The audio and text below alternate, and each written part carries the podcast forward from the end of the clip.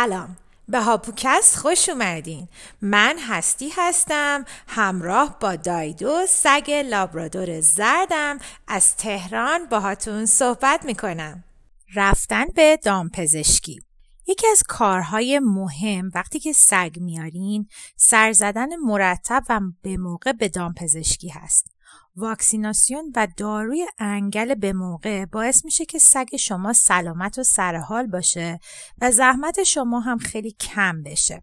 من اینجا براتون لیست واکسن های اصلی و زمان تزریقشون رو میگم. البته مطمئنم شما که سگ آوردین در این مورد تحقیقات لازم رو انجام دادین. واکسن ها دو دسته هستند. واکسن های اصلی و اجباری و واکسن های غیر اصلی.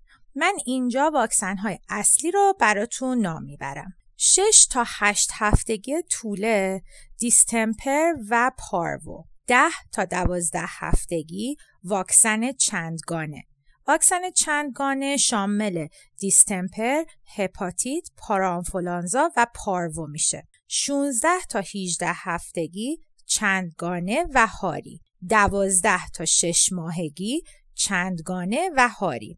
بعد از این واکسن واکسن ها به صورت سالیانه در میان. هر سال واکسن چندگانه تزریق میشه واکسن هاری بسته به قانون کشور بین یک تا سه سال باید تکرار بشه. این مجموعه واکسن های اصلی هست. یک سری هم واکسن غیر اصلیه که در مورد اونها با دامپزشکتون مشورت کنین و در موردشون تصمیم بگیرین. پیشنهاد و تجربه شخصی من اینه که یک دامپزشک و کلینیک مشخص رو انتخاب کنین و برای کارهای روتین همیشه همونجا برین. اینجوری هم پرونده سگ یک جای مشخص هست و همینطور برای خود سگ هم خوشایندتره. یادتون باشه که اصولا سگ ها از روتین و برنامه مرتب خوششون میاد. وقتی پرونده سگ شما در یک کلینیک مشخص باشه قاعدتا نزدیک به زمان واکسیناسیون و داروی انگلش که بشه حتما از طرف کلینیک با شما تماس گرفته میشه و بهتون یادآوری میشه. تجربه ما برای انتخاب دامپزشکی به این شکل بود. دایدو وقتی اومد پیش ما شش هفتش بود و سری اول واکسن رو گرفته بود. یک پرانتز اینجا باز کنم که ممکنه برای خیلی این سوال پیش بیاد که مگه بهتر نیست که طول تا هشت هفتگی پیش مادرش بمونه و چرا ما دایدو رو زودتر آوردیم.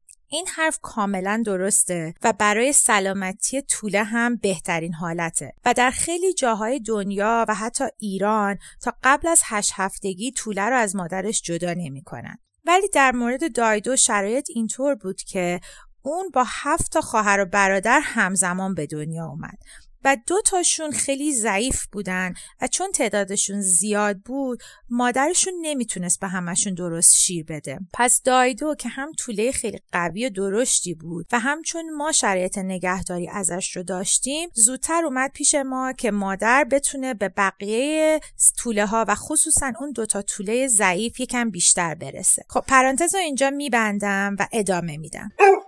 ما دو تا کلینیک مختلف رو برای دایدو امتحان کردیم.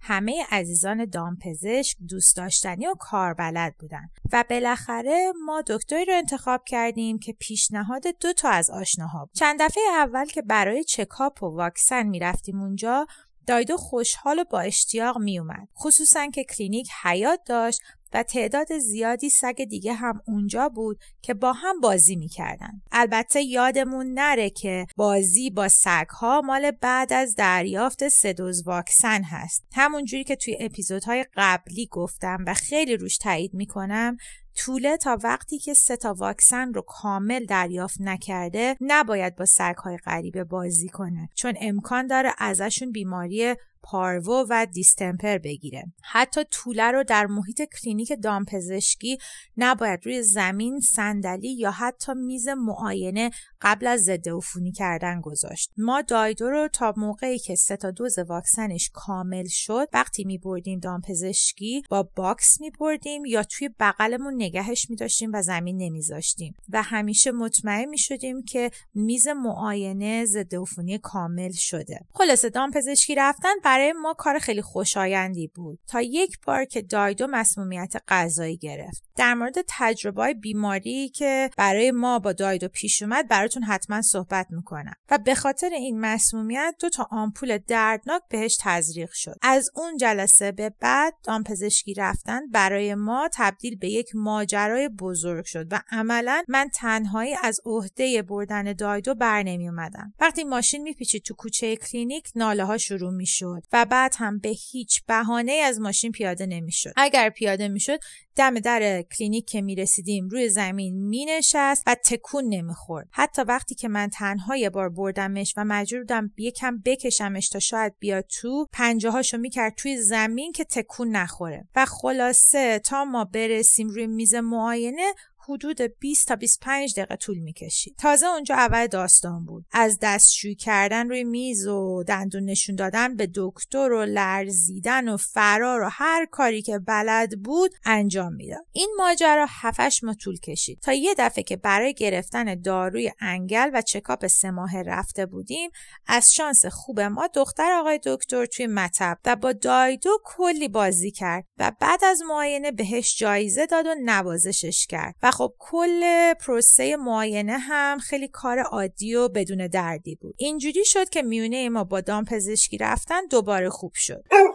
پس اگه سگ شما هم از دامپزشکی اومدن میترسه با یکم وقت و حوصله می‌تونین وضعیت رو بهتر کنین. اگه وقت داشتین بیدلیل گاهی یه سری به دامپزشکی بزنین و بزنین سگتون اون دوروبر رو حسابی بو کنه و از پرسنل اونجا خواهش کنین که بهش جایزه بدن و یکم نوازشش کنن. اجازه بدین سگتون با سگای دیگه بازی کنه اونا رو بو کنه. یکم کار سخت و وقتگیریه. ولی قطعا بهتون جواب میده. دوباره یادآوری می‌کنم که واکسن به موقع داروی انگل و چکاپ مرتب برای سلامتی سگ و شما که سگ باهاتون زندگی می‌کنه خیلی مهمه. یه نکته کوچیکم این آخر بگم که چندین نفر ازم خواستن یادآوری کنم. لطفا و لطفا سگتون رو با قلاده با لیش از خونه ببرین بیرون و وقتی سگتون دستشوی بزرگ می‌کنه پشت سرش رو تمیز کنین. ما مسئول این بچه های مهربون هستیم و این یکی از کارهای خیلی مهم و اساسیه که باید انجام بدیم. ما و سگمون در یک جامعه بزرگ داریم زندگی می‌کنیم و باید یک جوری از سگ نگهداری کنیم که برای بقیه افراد بودن سگ خوشایند باشه. لطفا یادتون نره. ممنون که به هاپوکست گوش دادین. اگه فکر کردین مطالب این پادکست براتون جالب بود لطفا ما رو به دور بریاتون معرفی کنین و کلا حامی پادکست فارسی باشین. اگر نظر، پیشنهاد یا انتقادی داشتین خوشحال میشم که با هم در میون بذارین. مرسی و تا اپیزود بعدی.